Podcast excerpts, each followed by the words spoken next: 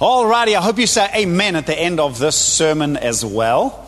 Because uh, I'd love to say we've got a nice, easy one for you today. I mean, we've dealt with it. Didn't Steve do an amazing job last week preaching about selfianity? Yikes, I listened to it twice, repented twice, and I was just recovering from uh, all of those who missed the sexual strongholds. I was still recovering from preaching that from two weeks ago.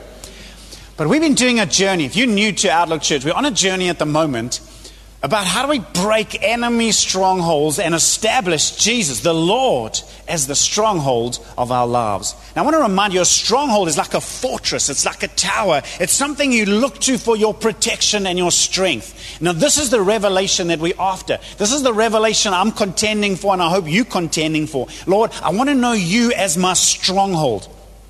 In a world that's so uncertain, in a world that's so shaky, we don't know what the future is going to be like. We don't know what the economy is going to be like. We don't know what our health is going to be like. Lord, we need a stronghold. We need something we can run to, something to be our strength and our defense. And when the Lord is the stronghold of my life, of whom shall I be afraid? That's the logic of David who wrote this. Surely, if the Lord is your fortress, if the Lord is your tower, I mean, they've got to get through him to get to you. What is there to be afraid of? And what we're contending for as we've looked at different topics is how do we break what, what the enemy or what the world tries to establish, trying to say, this is your strength, this is what's going to give you power, this is what's going to enable you to making the Lord the stronghold. And I want to talk today about one of the biggest ones, one of the toughest ones, one that's relevant to, I believe, every single one of us. I want to talk about financial strongholds. Because it says in uh, as much as we read this Psalm 27, the Lord is the stronghold of my life, listen to what it says in Proverbs. It says in Proverbs 18, verse 11, it says, The wealth of the rich is their fortified city. Listen to that. I mean, here's something powerful like Jericho with big walls. My wealth is my fortress. They imagine it a wall too high to scale. Isn't that exactly what we're talking about? They imagine it. You see, all of these worldly strongholds or what we imagine, that's going to be my strength. That's my fortress. That's my tower. When I'm under pressure, that's where I go. And we've looked at different strongholds. Some would turn to alcohol or to drugs or to all these kind of things. That's where I go when I'm under pressure. They imagine it. That's the key word. You see, a stronghold is not like a stronghold of, Lord, of the Lord, which is true and steadfast. His promises are faithful, yes and amen. And we begin to realize sometimes just how flimsy some of those strongholds are that we thought they were so tough. And so, this stronghold, if I had to sum it up into a two word stronghold, it's simply this financial security. Now, that's a big thing because I grew up and, and my folks, I'm sure they're watching at home. I know for my dad, this was a big thing. Son, I want you to be financially secure. In terms of choosing your job, career, financially, so that's the goal. And for his whole life, he worked hard, ran businesses, worked long and hard, putting money for the future and pensions and retirements because financial security is so critical. The irony, of course, now is as pensioners, they find it harder and harder every year because what was promised as this nest egg, this financial security, is now under attack by everything rising and pensions going down and fuel. And suddenly, where's that security that was promised all of those years? In fact, the Bible calls financial security an oxymoron. An oxymoron, if you know what that is, is a contradiction. It's something we think, but actually the opposite is true. Listen to what the Bible says in 1 Timothy 6, verses 17 to 19. Command those who are rich in this present world not to be arrogant, nor to put their hope in wealth, which is what a stronghold is, which is so uncertain. That's what the Bible says, not me. So the Bible says your wealth is uncertain. Whatever you might believe, whatever the world might tell you, the Bible tells you your wealth is uncertain. So if you have anchored your life on financial security, you're building on quicksand. One of my greatest friends, Mlin Mube, he uh, is an amazing guy. I've traveled with him many times in South America. He's a Zimbabwean man. He leads a church in Harare. Twice, the government has told him, sorry, your money is now worthless. We're going to change and do a different form of money. He came with me to Venezuela once with a big shopping bag full of cash. He had billions, Because at that stage, Zimbabwe was built, like literally printing a $10 million note and a $1 billion note. And we went around Zimbabwe, I mean, in Venezuela, and he gave out offerings. I'd like to give you $10 million. I'd like to give you $100 million. I'd like to. And people were amazed because one day woke up, the government said, actually, all of that money now worthless. We all start again at zero, and we're going to use US dollars. Imagine all your life savings that you've been building for. One day you wake up, okay, by the way, that money is now worthless. You see, we can build what we imagine is our strength and our tower. But I want to tell you, church, the Bible says it is uncertain. And if the Bible says it's uncertain, then what I can only tell you as a pastor and as a preacher don't build your security upon finances. But put your hope in God, who richly provides us with everything for our enjoyment. Now, please hear my heart. I'm not against good financial stewardship. I'm not against saving for retirement. All of those things are good things. Today, I'm talking about the heart. Our hearts. Where are we putting our trust? And we're going to compare the difference in a moment. I went to, uh, I went to South America a couple of years ago, and just before I left on the trip, now, many of you know when you travel internationally, it's expensive to travel internationally. It's just one of those things that you've got to get your mind around. And, and I went on this particular trip, but just a day or two before, I read that scripture when Jesus was sending out the 12 to go and uh, preach the gospel. It says in Matthew 10, verses 9 and 10 Do not get any gold or silver or copper to take with you in your belts, no bag for the journey, or extra shirt or sandals or a staff, for the worker is worth his keep. I'm thinking that's a great idea for those days. But I mean, that's not practical or relevant nowadays. I mean, nowadays you can't travel without credit cards and all of those things because, I mean, this is nowadays. That was then.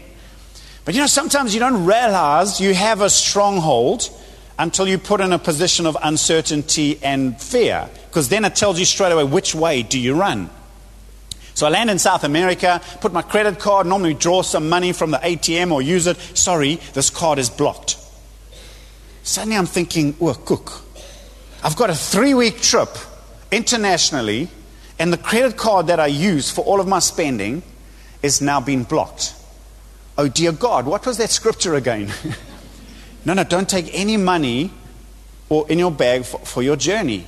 Do you know, a most amazing thing happened? I didn't tell anyone, but I didn't spend a cent on the whole trip. Everywhere I went, I mean, sometimes I get a little offering here and there. This particular trip, I came home with extra money actually made money for the church out of the trip. There we go. Just because everywhere I went, people gave me offerings, paid for this, sorted this, sorted that. I didn't even tell them, but it was as if God was saying, Who do you really trust? I can take away your ability to spend money and I can still look after you. What do you mean, don't take a shirt or extra? I went to Zimbabwe once and uh, I landed at the airport. I had this nice new little green travel suitcase. And, and as my bag was coming off the turnstile, I was thinking, oh no, come on, that was a new suitcase when I left Joburg. Now it looks really old and beaten up. When I get to where I'm going, which is like an eight hour drive away, I open it up and realize this is not my suitcase. Someone else had taken my nice new one, but it's different. Now I'm like, oh. Turns out that trip I was staying with a guy that everyone who sees the two of us says, That guy looks identical to you. Turns out he's exactly the same size of everything. So I went, this one particular trip, the only time I've ever lost my bag going on a trip, I end up staying with a guy whose exact size, all his clothes, everything were a perfect fit, didn't miss a beat. What's my point? Who is the foundation of your trust? This thing of trusting in financial security is so tempting because the whole world does it, but the Bible says it's a stronghold. Now, two examples of the way this can manifest. Number one is the supply is limited. What we're talking about here is a poverty mentality. Now, this is what I've recognized in my own life, is always it's going to run out. It could easily run out. Now, I'm not talking about being greedy or reckless, but it's an issue of revelation. You see, money is like a bucket, God is a river. So when we have, when our, all our trust is in money, just remember, money is a bucket, but God is a river. Which do you want to trust? And sometimes you might find, like I found in my own heart, Lord, I'm always worried it's going to run out. And that's a sign that you're trusting in a bucket rather than you're trusting in a river. Before we uh, started a building project, if you'd come to me honestly with integrity and, and, and you said to me, Brent, I'll give you two options. on the left hand, one million rand towards the building project. In the right hand, the revelation of the gracious hand of God that's upon you. Which would you choose? Now, now, with integrity, because of experience, I would every time say, no, no, no, rather give me this revelation that God's gracious hand is upon us. Because, you know, when you have a revelation that God is a river, His hand is upon us, He is limitless, it's so much more than a one time. He has a million rand, which when you're building, you can spend pretty quickly. Does that make sense?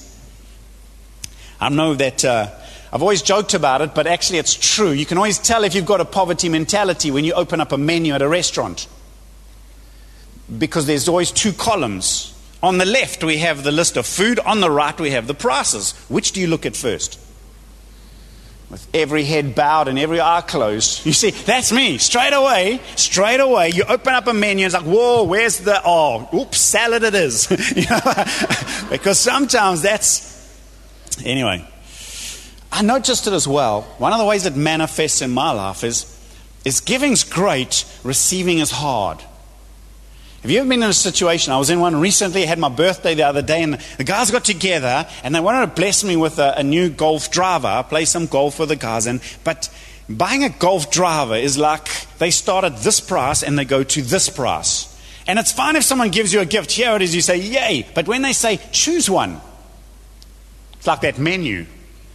Am I looking at the club or am I looking at the price? I found it like this is the hardest thing. Because actually, am I pulled towards what I want or what I think I am worthy of? You see, these are the things that can point in our hearts. What are you building your life on? So, one is a poverty mentality, supplies limit. Another way this, this stronghold manifests is with the belief money is the key to happiness. If that were true, the richest people in the world should be the happiest people in the world, but statistically, they're the most depressed. Well, they are. I remember uh, there was a family in church once, and I got involved. They were going through a crisis, and at the root of the crisis was a financial issue. At the root of the financial issue was the fact that their furniture and everything was being repossessed. At the root of that issue was discovering they had bought all of this new furniture and TV and appliances, even though they had no money. They'd bought it on this big HP agreement from a furniture company. And then I'm like, why would you do something so, trying to sound spiritual now, silly? when the truth came out, it was this because I want my family and friends to think I'm successful. That's it.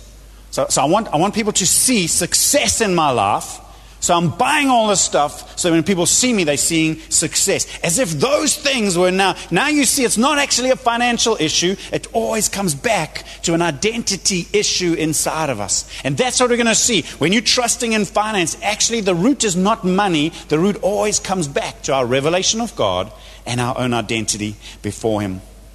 So let me read some scripture well, let me read this quote first from someone called Will Rogers. Too many people spend money they earned to buy things they don't want to impress people they don't like. That's the problem with strongholds. So Matthew chapter 6, let's read this and then I've got some points to make. Matthew 6:19 says, "Do not store up for yourselves treasures on earth." Where moths and vermin destroy, where thieves break in and steal. But store up for yourselves treasures in heaven, where moths and vermin do not destroy, and where thieves do not break in and steal. For where your treasure is, excuse me, there your heart will be also. The eye is the lamp of the body. If your eyes are healthy, your whole body will be full of light. It speaks about a generous spirit that's open and loving. But if your eyes are unhealthy, your whole body will be full of darkness. If then the light within you is darkness, how great is that darkness? No one can serve two masters. Either you'll hate the one and love the other, or you'll be devoted to the one and despise the other. You cannot serve both God and Satan. It's amazing that it doesn't say that, does it? It speaks about two masters, and it says you can't serve two masters. You can't serve God and money. Therefore, I tell you, do not worry about your life, what you'll eat or drink, or about your body, what you'll wear. Is not life more than food, and the body more than clothes? Look at the birds of the air. They do not sow or reap or store away in barns, and yet your heavenly Father feeds them. Are you not much more valuable than they? Can any one of you, by worrying, add a single hour to your life? And why do you worry about clothes? See how the flowers of the field grow. They do not labor or spin. Yet I tell you that not even Solomon, in all his splendor, was dressed like one of these. If that's how your, if that's how God clothes the grass of the field, which is here today and tomorrow is thrown into the fire, will He not much more clothe you, you of little faith? So do not worry, saying, What shall we eat, or what shall we drink, or what shall we wear? For the pagans run after all these things, and your heavenly Father knows that you need them. But seek first his kingdom and his righteousness, and all these things will be given to you as well. Sure. What I want to do is just compare. If you can't see on camera, if you're watching online, this side we've got our stronghold being demolished, and this side we have our vision. The Lord is the stronghold of my life. I want to compare just four things between money as a stronghold and between the Lord as a stronghold. Number one, the fruit. The fruit of money as a stronghold in your life is worry. The fruit of the Lord is the stronghold, of whom shall I be afraid, is peace. So, right now, honestly, I mean, you're saying, whoa, Pastor, come on, let's be real now. How can we not worry about finances nowadays? How can we not, with the petrol price going this way, and with the recessions, and with unemployment, and with cutbacks here? I spoke to one of the, the, uh, the, the widows recently at our, and the oldies, and, but they've just cut my pension again. Don't they not realize everything's going this way and they cutting the pension? How can you not worry? Well, don't get mad at me, get mad at Jesus. Because looking at his disciples, he says, Therefore, do not worry. This is not a suggestion from Jesus. This is a command from the King of Kings and the Lord of Lords. He looks at his disciples and says, Do not worry about what you'll eat and what you'll drink or what you'll wear. And when he says, therefore, You've got to ask yourself, what is it there for? And it's there for because he's just said you can't serve two masters. You'll love the one, hate the other. And the only way we can learn not to worry is by genuinely having Christ as the foundation, the revelation of the goodness of God as our provider. To, I tell you, do not worry, verse 25, about what you'll eat or drink, about your body, what you'll wear. Is not life more than food, and the body more than clothes?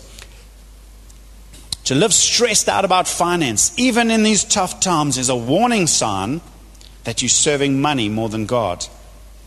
Second thing is the lifestyle.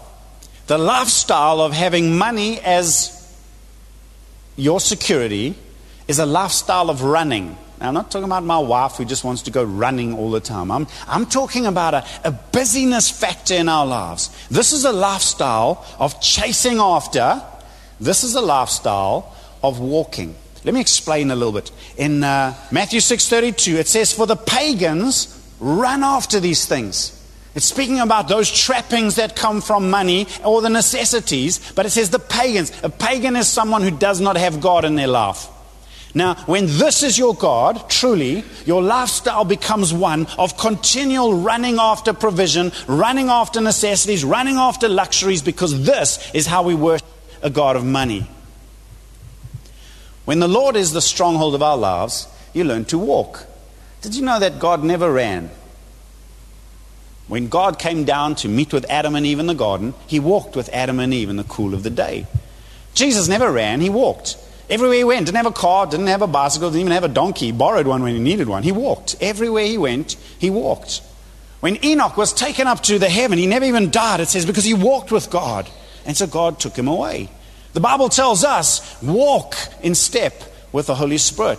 The only time it tells us to run is it says, flee from sexual immorality. Run away from that. But every other time, walk with the Lord.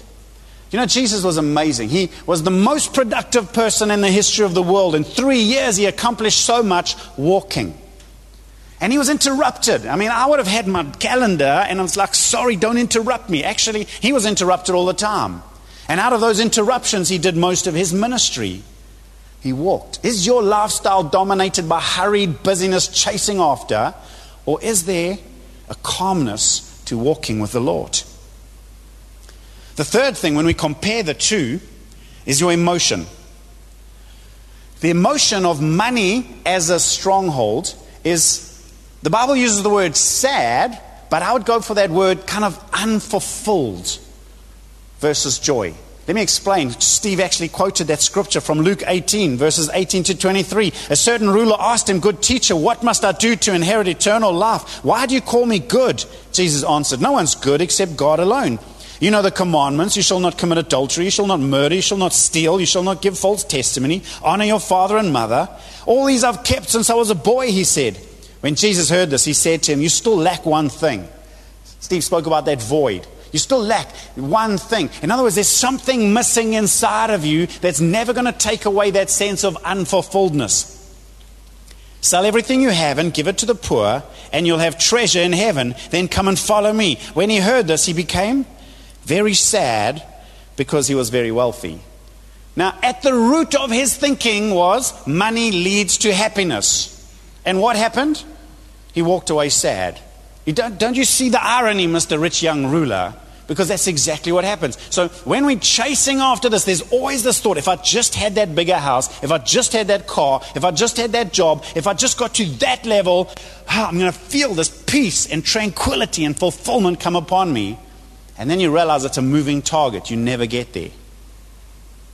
On the other hand, compared to this, brothers and sisters in 2 Corinthians 8, Verse 1 We want you to know about the grace that God has given the Macedonian churches. In the midst of a severe trial, their overflowing joy and their extreme poverty welled up in rich generosity. That's weird. For I testify that they gave as much as they were able, and even beyond their ability, entirely on their own, they urgently pleaded with us for the privilege of sharing in the service to the Lord's people. You see, we were created not just for success, personal, but for significance, because we are a community of people together. And so happiness doesn't come from money stored as much as money given. And yet the world is all about the more I have, the happier I'll be. And then you realize actually it leaves you empty and sad. God is all about, no, no, I'll give you so you can give away. And guess what? You'll discover joy along the way. And lastly, if we compare the two, when money is, is the stronghold, money becomes your focus. Your life becomes aligned around your job, around your business, around making money because that's the center. When God is your focus, when God is the stronghold, He is the focus. And what Jesus said, remember that famous verse, Matthew 6:33, but seek first His kingdom and His righteousness, and all these things will be given to you as well. You see, when the Lord is the stronghold of our life, we realign our lives to say, that's what I'm aiming for. All of these things God will take care of if the Lord is the stronghold of my life and He's the focus. I want to ask you, have you linked your purpose to God's kingdom? Whatever your purpose might be, whatever your job might be. Maybe I'll, let me take it deeper. Have you linked your job to the kingdom? You see, sadly, it's a heresy to think Hey, Brent, you're in full time ministry. I've got a job in a factory. No, no, we are both in full time ministry. Maybe I get a salary from the church. Maybe you get a salary from a factory or from a school or whatever your business might be. But the reality is, when the Lord is the stronghold of our lives, He's the center point, the centerpiece of everything. He is our focus. And whether you work in a church or work in a factory, you are called to full time ministry. Have you linked? Are you working for God? Are you working with God? Are you working for money or are you working for the Lord? You see, that's the big adjustment. If we're going to let go of that to take hold of that, we do it for the Lord. All things unto the Lord and for his glory. We've got to stop allowing stronghold of money to control our thinking. I need to land, but I want to leave you with two two examples or two stories from my life of trying to deal with money as a stronghold. And the first one I mentioned already, in terms of the revelation, God is a river and not a bucket. I don't want to put my trust in a bucket that runs out. I want to put my trust in a river that flows. Kate and I were doing church planters training before we planted the church back in 2001. And some, many of you have heard me tell the story, but we were being trained to plant a church, and the guy leading the training came in one day and said, Today, I'm going to give you the secret of planting a successful church. I was so excited. My pencil was out, sharpened. I was ready. Give me those five points because I'm an engineer and I want structure. And, I want... and he says, The secret of planting a successful church is the gracious hand of God upon you. I'm like, Huh? But what happened in that moment, part of me was disappointed because I wanted a strategy. But the other part of our hearts was convicted by this revelation. And it says, let me read it to you Nehemiah 2. Nehemiah was uh, about to go back and rebuild the walls in Jerusalem, but he had to go to a king, a foreign, godless king. And he says, The king said to me, What is it you want? Then I prayed to the God of heaven, and I answered the king, If it pleases the king, and if your servant has found favor in his sight, let him send me to the city in Judah where my ancestors are buried, so that I can rebuild it. Then the king, with the queen sitting beside him, asked me, How long will your journey take, and when will you get back? It pleased the king to send me, and so I set a time. I also said to him, If it pleases the king, may I have letters to the governors of the Trans Euphrates, so that they'll provide me safe conduct until I arrive in Judah? And may I have a letter to Asaph, keeper of the royal park, so he will give me timber to make beams for the gates, and the citadel of the temple, and for the city wall, and for the residence I'll occupy? I mean, imagine going to a king, fearing for your life, not just asking for a whole lot of leave but then asking for letters of permission and a shopping list of everything you want. And then it says, And because the gracious hand of my God was upon me, the king granted my requests. And friends, when that revelation broke into our hearts, it's like, Lord, that's why I can trust you for the river of your supply to flow in my life. That's why we can do building projects. That's why we can go to nations. Not because we can afford it or deserve it or earn it, but because your gracious hand, that's a picture of Jesus, because your gracious hand is upon us. And in that moment, it's like something broke inside of me. Lord, it's not about greed or extravagance. It's about, Lord, trusting you not to be contained by this poverty type thinking. Lord, if your gracious hand is upon us, surely you'll grant our requests. And the testimony we have is exactly that. As we listed all of the things that we needed to plant the church, God's gracious hand supplied every one of them. In fact, you probably are an answer to that prayer. Let me give you one last story.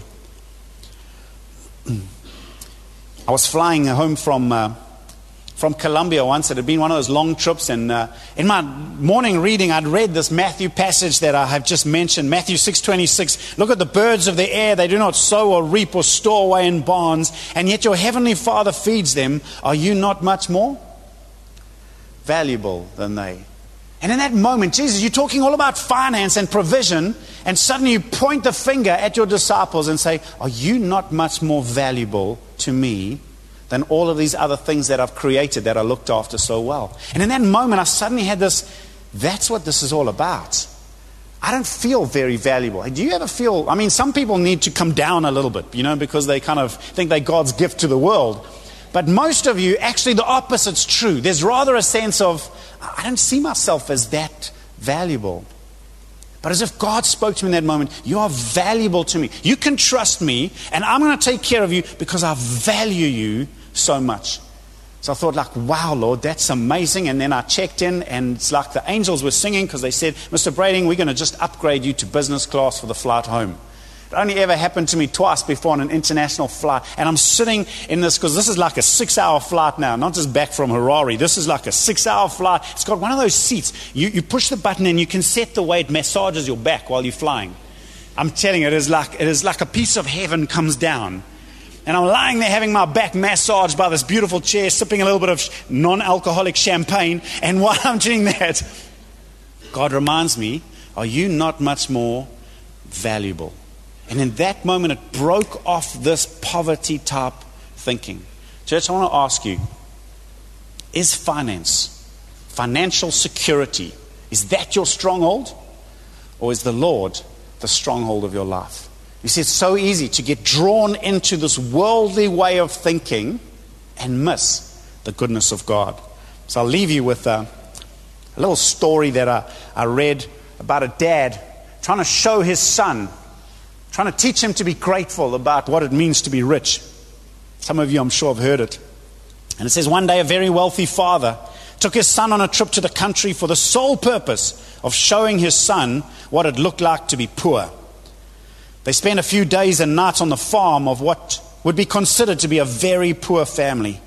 After their return from the trip, the father asked his son how he liked the trip. It was great, Dad, the son replied. Did you see how poor people can be? The father asked. Oh, yeah, said the son. So, what did you learn from the trip? asked the father. The son answered, I saw that we have only one dog, but they have four. We have a pool that reaches to the middle of our garden, but they have a river that has no end. We have imported lanterns in our garden, but they have all the stars at night. Our patio reaches to the front yard, but they've got the whole horizon. We have a small piece of land to live on, and they have fields that go beyond our sight. We have servants to serve us, but they get to serve others. We buy our food, but they grow theirs. We have walls around our property to protect us, but they have friends to protect them. The boy's father was speechless. Then his son added, it showed me just how poor we really are. Don't get sucked into the thinking of the world. The Lord is the stronghold of my life. Of whom shall I be afraid? Amen? Why don't you stand with me, please?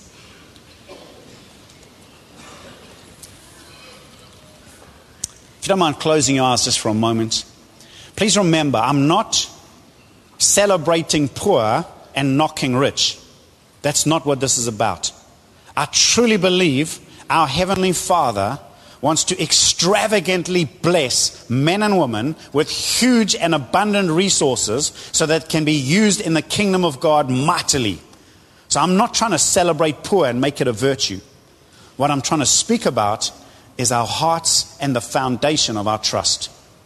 And Heavenly Father, we pray for the working of your Holy Spirit in our hearts we don't want to build on flimsy, high walls that we imagine will protect us and call it financial security. Father, you are the foundation of our lives. Jesus, you are the rock on which we build. Father, we build on a revelation of your faithfulness. We are valuable to you. You love us, and you're a generous, loving Father. Father, forgive us for seeing ourselves as less than valuable in your eyes. What an insult to a heavenly Father to doubt your love and provision for your children. Heavenly Father, I pray that you would, even now, even as I've been speaking, be smashing enemy strongholds and establishing the revelation of the Lord as the stronghold of our life. Father, we want to be a generous people, full of your joy, courage. We don't want to live under the stress and anxiety and worry that the whole world seems to be living under. We want to find in Christ the joy from the Prince of Peace that your kingdom would shine forth from our lives. Father, come and minister deeply into our hearts, I pray. Thank you, Jesus. Just with your eyes closed for a moment, maybe you here visiting us today, maybe you've never put your faith and trust in this King and his kingdom. Really, Bible says, all who call on the name of the Lord will be saved. And maybe this morning you need to begin to cry out to the Lord, say, Lord, I don't want to live in this worldly kingdom. I want to be part of the kingdom of God. Jesus, I want you as the king of my life. Friends, the Bible says when we repent of our sin, when we turn to the Lord, confessing our sin, trusting in Jesus, He not only forgives us of our sin, He purifies us from all unrighteousness and gives us the gift of His Holy Spirit. And friends, if that's you, we would uh, love to encourage you. We'd love to pray with you as well. Maybe if you're wrestling through this stronghold of worry and anxiety about money, we'd love to pray for you this morning as well. We've got a team of guys. We're going to be praying now. But Father, I want to thank you so much for the wonderful freedom we have in Christ. Thank you that as we go, we go knowing your gracious hand is upon us. In Jesus' name. And God's people say, May the Lord bless